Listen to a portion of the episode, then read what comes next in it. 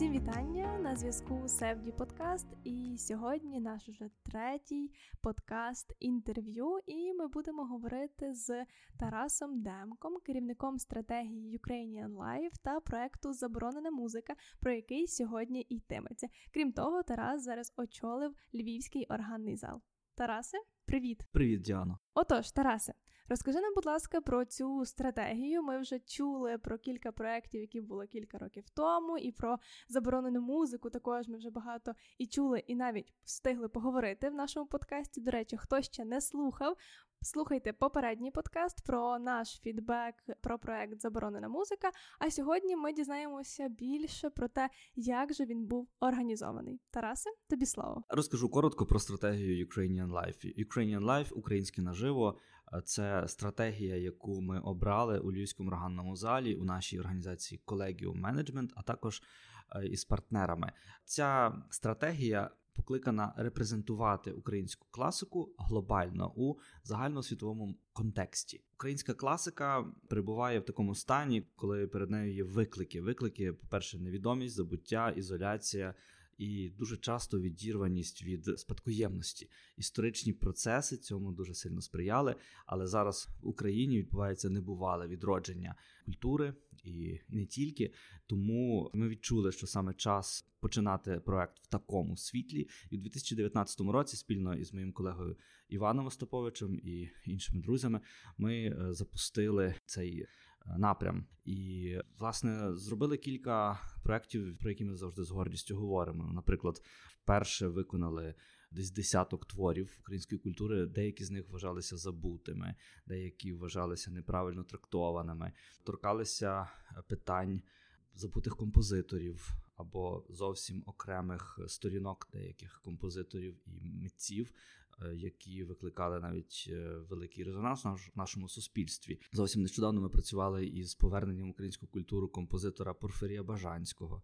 В рамках нашої стратегії ми виконали. Одну з найперших українських симфоній Павла Синиці ми відкрили в Людкевича фортепіанні концерти, про які мало хто знав, а дехто вважав їх втраченими. Вони були виконані, записані. І власне віримо в те, що в українській культурі потрібно робити такі сміливі проекти, підходи, а головне знайомити е, з українською культурою інші країни. І тому проект, про який ми сьогодні говоримо, заборонена музика, він власне є міжнародним, він є музико-історичним і він привертає увагу до забутих композиторів, а з іншого боку, до абсолютно шокуючих сторінок життя відомих композиторів, як України, так і Німеччини. Тому у фокусі в нас є дві країни. Дуже чіткий час, це 20-40-ві роки, і тема тоталітаризму, заборони, якщо глянути зовсім з іншого ракурсу, така проблематика, як виконання української музики іноземними виконавцями. Україні це насправді дуже великий виклик але це цікаво. Ми всі проекти вибираємо не випадково і вибрали саме цей, тому що крім того, що музика, так яка вперше відкривається, а ще й ця музика і ця тема вона складна в цілому, тому що ми говоримо про заборонену, нелегальну музику, шкідливу музику, так, яка була визнана такою в той момент її створення, відповідно була забута. Але працюючи з такими темами, з темами тоталітаризму, бо це все було в той чи інший період в Україні чи в Німеччині, а йдеться про пам'ять. Розкажи в цілому, як з'явилася ідея саме такого проекту, з чого він складається? Дякую за саме таке питання і акцент на пам'яті. Спочатку я би хотів перед тим, як е, перейти до конкретної відповіді на це питання, торкнутися теми, яка мене часто е, дратує у Львові, коли ми збираємося в середовищі. Культурних менеджерів чи е, музикантів, творців культури в нашому місті, ми дуже часто чуємо питання, що робота з пам'яттю дорівнює робота з травмою.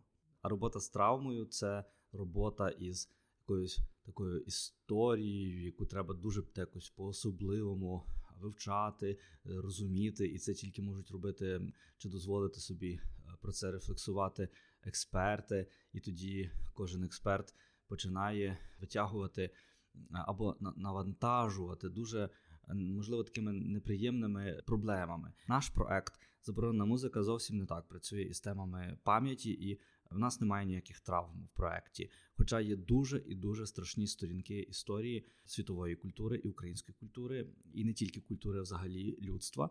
Такі сторінки, як нацистський режим, який був у Німеччині, і радянський режим, який був на території колишнього радянського союзу, і власне в Україні. Приблизно півтора роки тому в нас з колегами виникла ідея створити проект, який буде працювати власне з такими темами, тобто музика і політика, тоталітаризм і мистецтво, свобода. Нам здається, що це в дуже недалекому майбутньому буде досить цікавим трендом у е, Європі. Саме такі теми.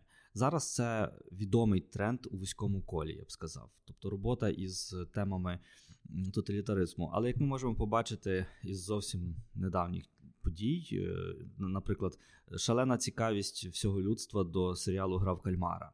І якщо усвідомити всі рівні, які торкаються і порушуються в цьому фільмі, то можна зрозуміти, чому цей фільм став такий вірусний, такий трендовий. Тому що одна з його наскрізних тем це соціальна нерівність, це стратування людей, градації різні, і тема контролю, тоталітарного контролю.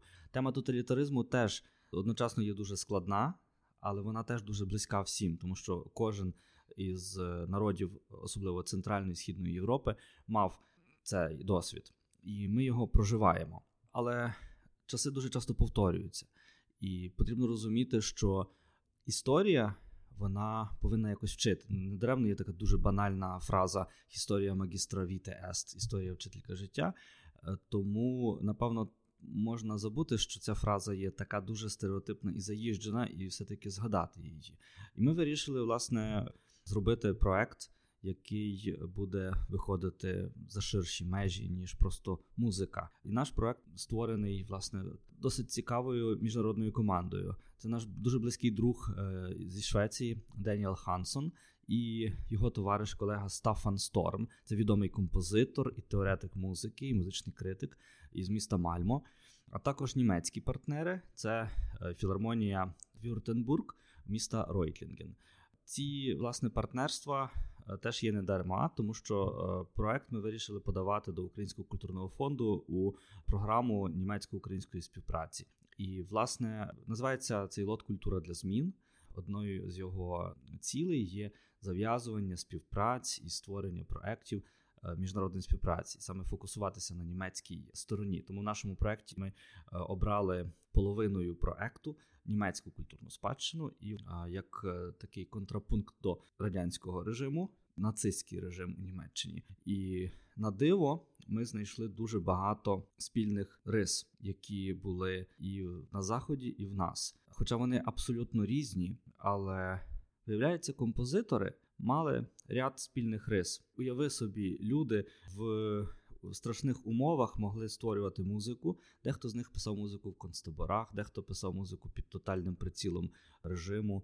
Вони чітко усвідомлювали, що вони будуть мати великі проблеми. Хтось із композиторів і митців повністю переломлювався, а хтось абсолютно принципово вистоював. Тому крізь весь наш проект дуже трагічний приходить дуже просвітлене повідомлення, що яким би важким не було ваше життя, завжди має бути в кожної людини щось, на що можна опертися, якийсь фундамент загальний, який є непорушний. І в випадку із забороненою музикою ми показуємо, що в цих людей, які присвятили своє життя мистецтву, таким фундаментом була творчість, була музика. В результаті вони переможці.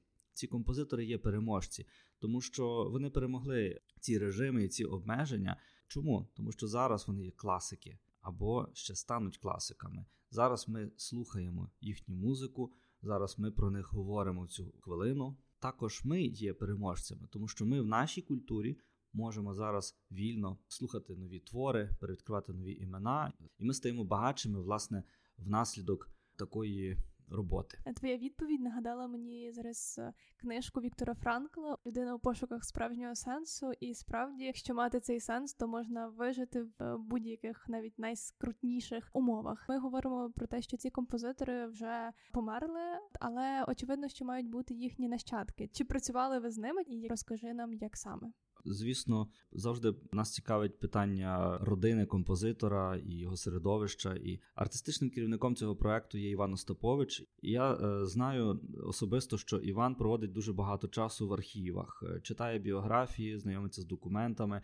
І ми також зустрічаємося із родичами композиторів. Наприклад, е, нещодавно нам вдалося зав'язати дуже цікавий контакт із родиною Задирацьких. Всеволод Задирацький це український композитор середини ХХ століття, симфоніст. Власне, з його нащадками ми зав'язали дуже цікаву кооперацію, і це надзвичайно е, інтелігентні люди, які дуже полівають за творчу спадщину Задирацького. І, власне, в рамках нашого проекту була виконана його камерна симфонія. Дуже цікаво, насправді, тому що очевидно, що ці люди мають якраз ту пам'ять, але не безпосередньо, і цікаво, як вони про це відгукуються. Розкажи нам про самі так елементи проекту, з чого складався цей проект, і також розкажи, яким чином розділялися ваші ролі. Тобто, бо ти говорив, що це власне українська сторона, як ви, це німецька сторона, і це також шведська сторона. Про ваші зони відповідальності і про взагалі те, як організувати міжнародний проект е, в нинішньому часі.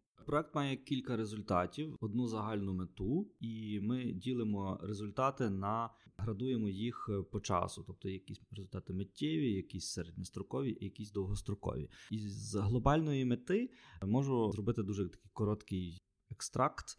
Ми хочемо показати, що крізь е, найскладніші часи крізь е, найжахливіші місця можна пройти, можна прожити, е, якщо в тебе є на що опертися. І в випадку українських і німецьких композиторів це була музика. Ми хочемо про це думати, щоб такі речі ніколи більше не повторялися. Це залежить від наших суспільств. Кожне суспільство повинно виховувати розумних, вільних людей, і тоді тоталітаризм ніколи не повториться.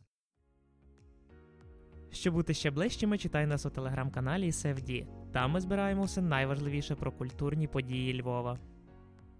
Щодо результатів, то це концертні програми, які ми побудували як е, результат концепції. Концепція заборонена музика в нас поділяється на три вектори: заборонена музика, створена композиторами, які були не прийняті системою. Власне, це Василь Барвінський. Ми знаємо історію українського композитора, ноти якого спалили. Він досягнув великого успіху, будучи визнаним композитором і е, музичним і громадським діячем, але його не прийняла радянська система. І він займав дуже високу посаду у Львівській консерваторії. І коли власне проблеми в нього почалися, всю його творчу спадщину просто спалили е, на подвір'ї консерваторії. В німецькій же культурі е, ми обрали таких композиторів, як е, Гартман, Ратхаус і Гіндеміт. Вони також мали дуже схожі, можливо, не настільки трагічні історії в своєму житті. Але, власне, той підхід, що вони писали музику, яка була дуже якісною. Ця музика за інших умов, за іншої системи. Ні в якому разі не викликала би ніякого питання, але через те, що сам композитор трошки не підходив системі, система його cancelled. Е, друга концепція це музика нелегальна. Це музика, яка була створена у концтаборах, у вигнанні під час е, е, таких життєвих ситуацій тих композиторів, коли їм просто було заборонено це писати, і все, що вони написали, загрожувало їхньому життю. Борис Кудрик. Борис Кудрик писав музику в концтаборі. Він шукав, на чому її писати. Він е, точно писав її таємно і він помер в концтаборі. Але його музику врятував Василь Барвінський, який привіз ці ноти в Україну, і тепер ми бачимо і ми можемо виконувати. А з німецької е, частини це Ульман, Айслер, Шюнберг. І третя концепція це шкідлива музика. І якщо я говорив на початку, що заборонена музика це коли композитор трошки не підходив системі, то у шкідливій музиці Тут його творчість не підходила системі повністю. Тобто твори були написані, ніби композитор як композитор, ну нормальний. І Чому ти таке пишеш? Е, Щось незрозуміле. Наприклад, не писав, будучи радянським композитором, не писав про колгосп. Він не писав про досягнення п'ятиліток. Він не писав про досягнення радянської армії чи країни. А він хотів писати щось таке на думку тогочасних критиків. Цей композитор міг писати щось зовсім, що не вписувалося в ідеали і в естетичні параметри тої епохи. Ну, Музика його могла бути надто незрозумілою тогочасній молоді, е, комуністичній молоді. Вона е, вважалася формалістичною. З іншого боку, по інший бік кордону в Німеччині. Теж була така сама е, ситуація, але там вона називалася дегенеративне мистецтво або Entartete Kunst. Дегенеративним вважалося те мистецтво, яке е, не прославляло нацистський режим. Тут е, український композитор Борис Лятушинський абсолютно писав музику, яку не личило виконувати в його час. А з німецької сторони тут є Шрекер, Тох, Веберн. Та музика в них вважалася дегенеративною. І тільки коли пройшли десятиліття, зараз це визнана класика, дуже висока класика. Власне, створення концепцій і виконання музики, і створення записів. Це і ті миттєві результати, які вже готові. Крім того, ми е, створили книжку. Авторкою цієї книжки є Любов Морозова, відома українська музикознавиця і музична критикиня. Вона створила е, дуже глибокий ґрунтовний текст, який описує ті концепції, які лягли в основу нашого проекту, а також дає інформацію про біографії композиторів і детально описує твори. Е, також ця книжка перекладена англійською і німецькою мовою. Ми будемо її поширювати серед е, аудиторії наших партнерів. Крім того, ми хочемо рефлексувати на теми заборони, мистецтва, музики і політики, тому організували міжнародну наукову конференцію, яка має за ціль проговорити ці досвіди і отримати реакцію наукового кола. Внаслідок цієї конференції будуть видані тези, і це для нас є також певним чином.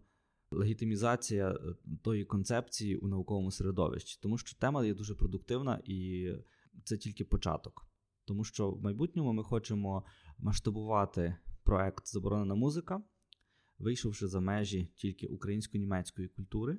Світова е, історія має дуже багато прикладів і наші шведські партнери, німецькі партнери також дуже хочуть е, масштабувати ідею, чого тільки вартує е, португальська культура і слово саласар.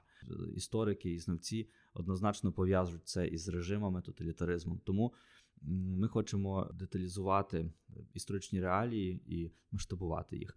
Це для нас буде вже таким довгостроковим проектом. А в середній перспективі ми мріємо, що програми, які зараз виникли, будуть виконані у Німеччині. Тому ми хочемо, щоб е, ця музика була почута в інших європейських країнах. Для цього проекту було дуже важливо мати міцну команду, тому що дуже складні теми, і це потребує високого рівня експертності.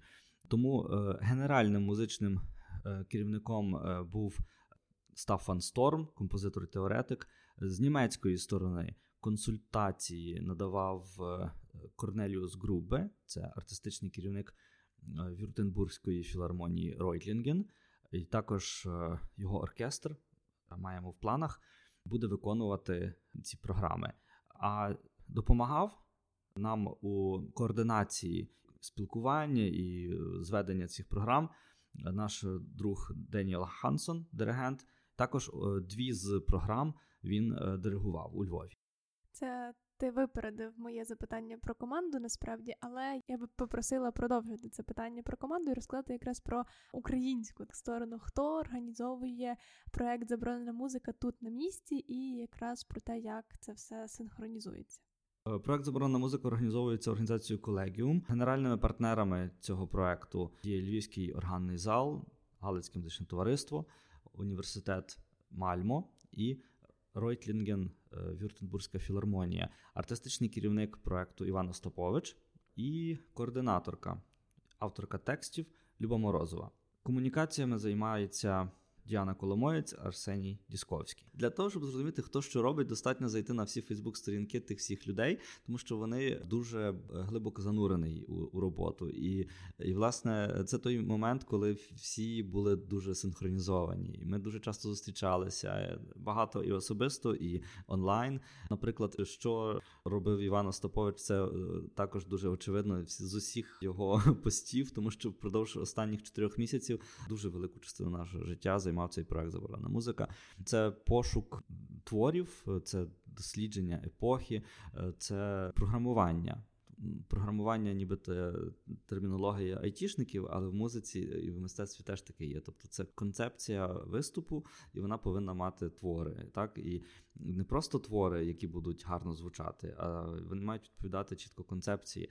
І, звісно, якщо твір музичний треба зразу розуміти його форму, тому що форма твору диктує, хто буде виконувати. Якщо це твір для симфонічного оркестру, то наступний твір не може бути, наприклад, для камерного оркестру. Хоча може бути, але що тоді буде робити інша частина оркестру, яка не задіяна в тій частині? Тобто тут потрібно, по-перше, думати про економічну раціональність, про мистецьку доцільність і, звісно, про роботу із солістами. В цьому проєкті ми з Іваном запросили дуже унікальних солістів. Це відома львівська піаністка, народна артистка України Оксана Рапіта, також відомий е, скрипаль Орис Смовш, який є учнем.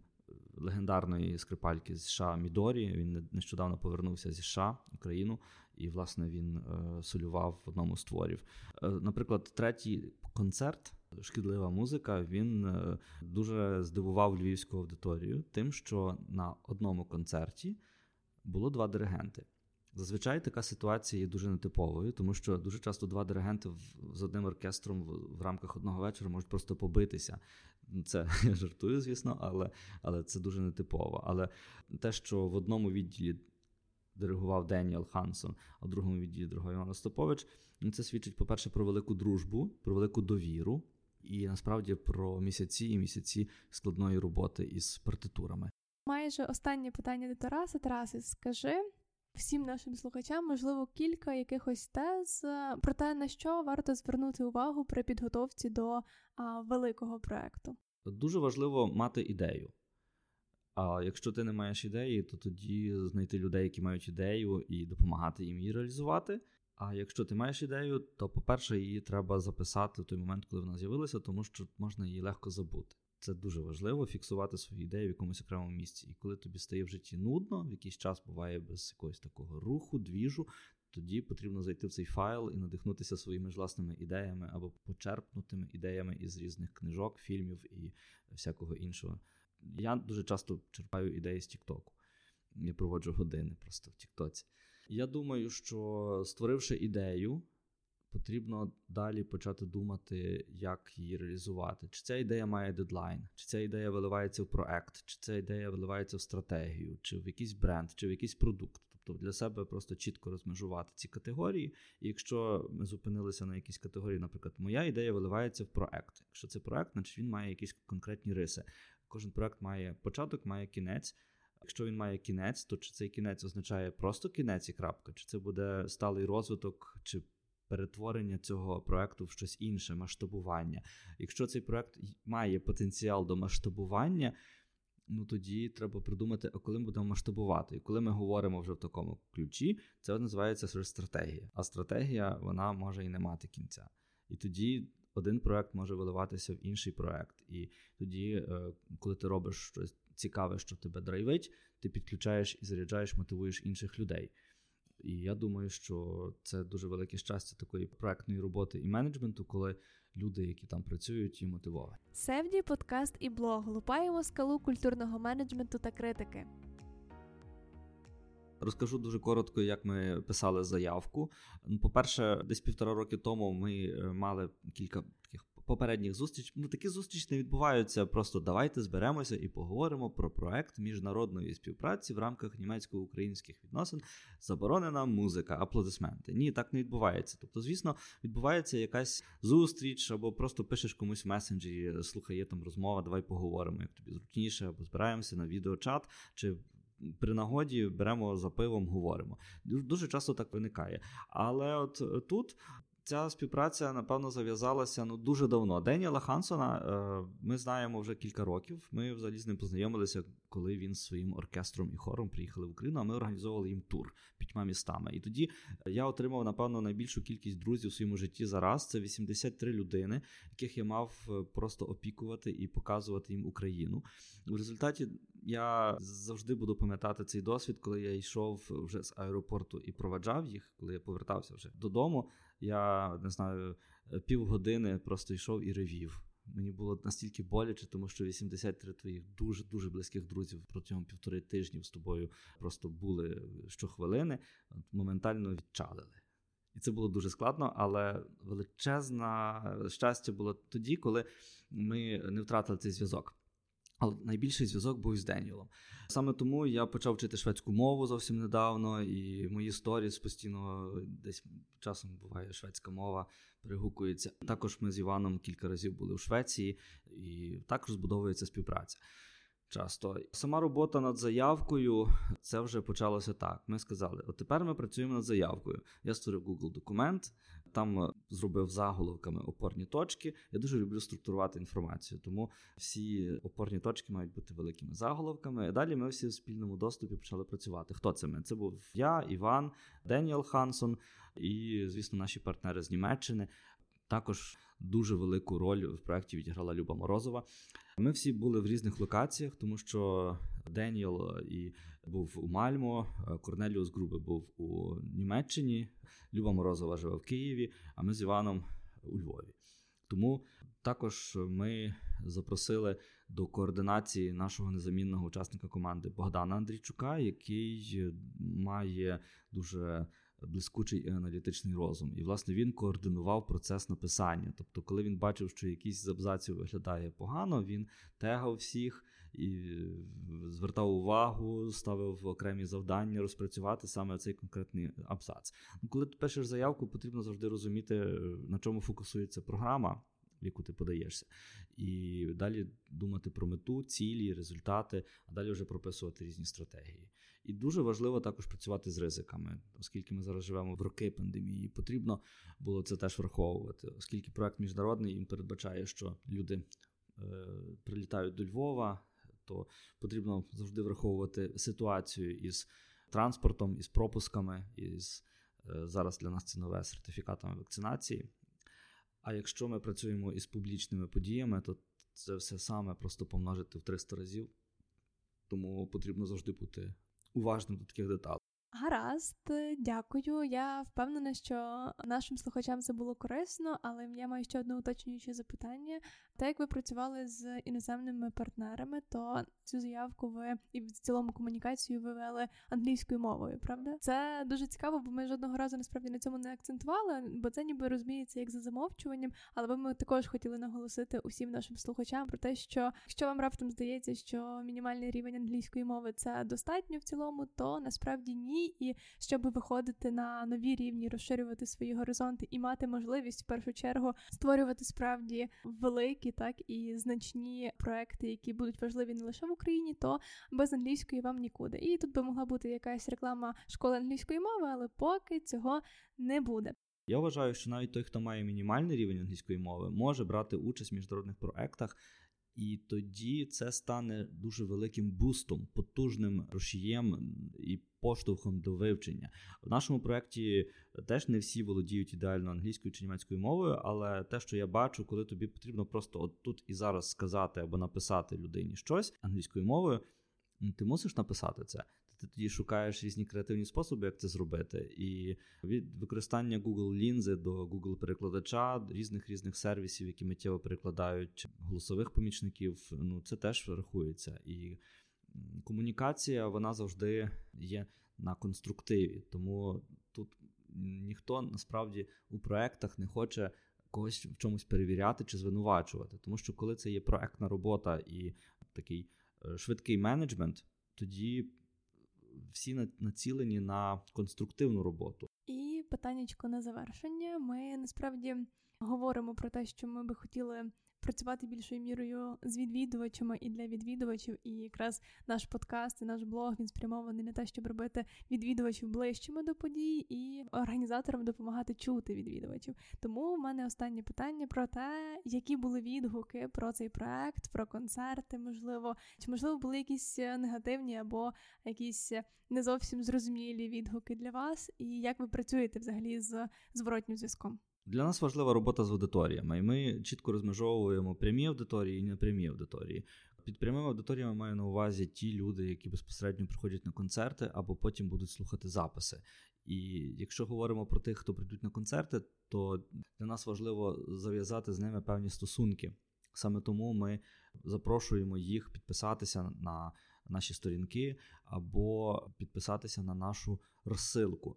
Коли людина підписується на цю розсилку, чи коли людина надає нам свій емейл чи інші засоби комунікації, важливо інформувати ту зацікавлену аудиторію і працювати з нею. Як ми працюємо з цією аудиторією? Ну, по-перше, немає точного рецепту, як працювати, тому що кожного разу в комунікації все змінюється.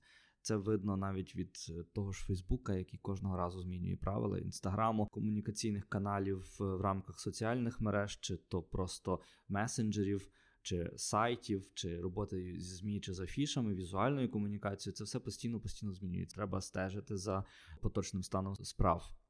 Але е, я думаю, що важливо формувати дайджести. Напевно, мрія будь-якого комунікаційника в тому, щоб твоє повідомлення потрапляло в скриньку тій людині, яка його чекає, а не яка його видаляє і не читає. Це це дуже велика ціль, яка скоріше складається на місію. Відгуки цього проекту є дуже різні. Ми щодня отримуємо листи на наші скриньки і інші канали. Дуже часто це подяки за те, що ми піднімаємо цю тему. Люди знайомляться із музикою, яку вони не чули, або відкривають з різних сторін композиторів, про яких вони вже знали. Але також є окремий тип комунікації, коли люди реагують на зовнішню форму проекту. Наприклад, нещодавно у Львові відбулися обмеження на публічні події, коли потрібно приходити із сертифікатами або тестами про вакцинацію чи про відсутність хвороби. Дуже часто комунікація. Зав'язується, наприклад, на цьому рівні. Люди дуже часто перепитують, питаються, і ми швидко відповідаємо. Це теж цікавий момент, е, як люди реагують, і показує зріст суспільства. Е, хочу, до речі, сказати, що наш третій концерт був, можливо, одним з перших концертів в нашій країні, коли ми повинні були протестувати цю модель. Тому що концерт був у вівторок. Вівторок це не концертний день. А в той тиждень якраз почалися правила у Львові. В інших містах України ці правила ще не діють, що потрібно входити е, на подію із сертифікатами. І для мене це був особливий виклик, тому що ми побачили, як люди реагують на ці нововведення. Мені здається, що нормально, тому що е, аудиторія нашого проекту інтелектуальна, заборонена музика, тема історична, тема складна. Я помітив, що 90% людей, які зареєструвалися на подію, а це було близько 150 людей, майже всі прийшли і майже всі були вакциновані. Тільки окремі листи нам приходили про те, що, мовляв, сьогодні це свято відбудеться без мене. Ну і добре, тому що я ще хочу пожити. Ну тобто, мовляв, вакцинація дуже шкідлива. І ми поважаємо їхню думку але правила є правила, тому потрібно виконувати їх. Дякую за цю розмову. Дякую, що поділився історією проекту Заборонена музика. Я сподіваюся, що це справді було корисно для наших слухачів. Слухачі, якщо ви нас чуєте дуже добре і дослухали до цього моменту, то залишайте свої коментарі або пишіть у нашому чаті. Так, у нас є не лише телеграм-блог, а й цілий чат, де ми разом з вами можемо обговорювати культурні події у Львові і ділитися своїм досвідом і фідбеком. Дякую, що залишаєтеся з нами. Па-па!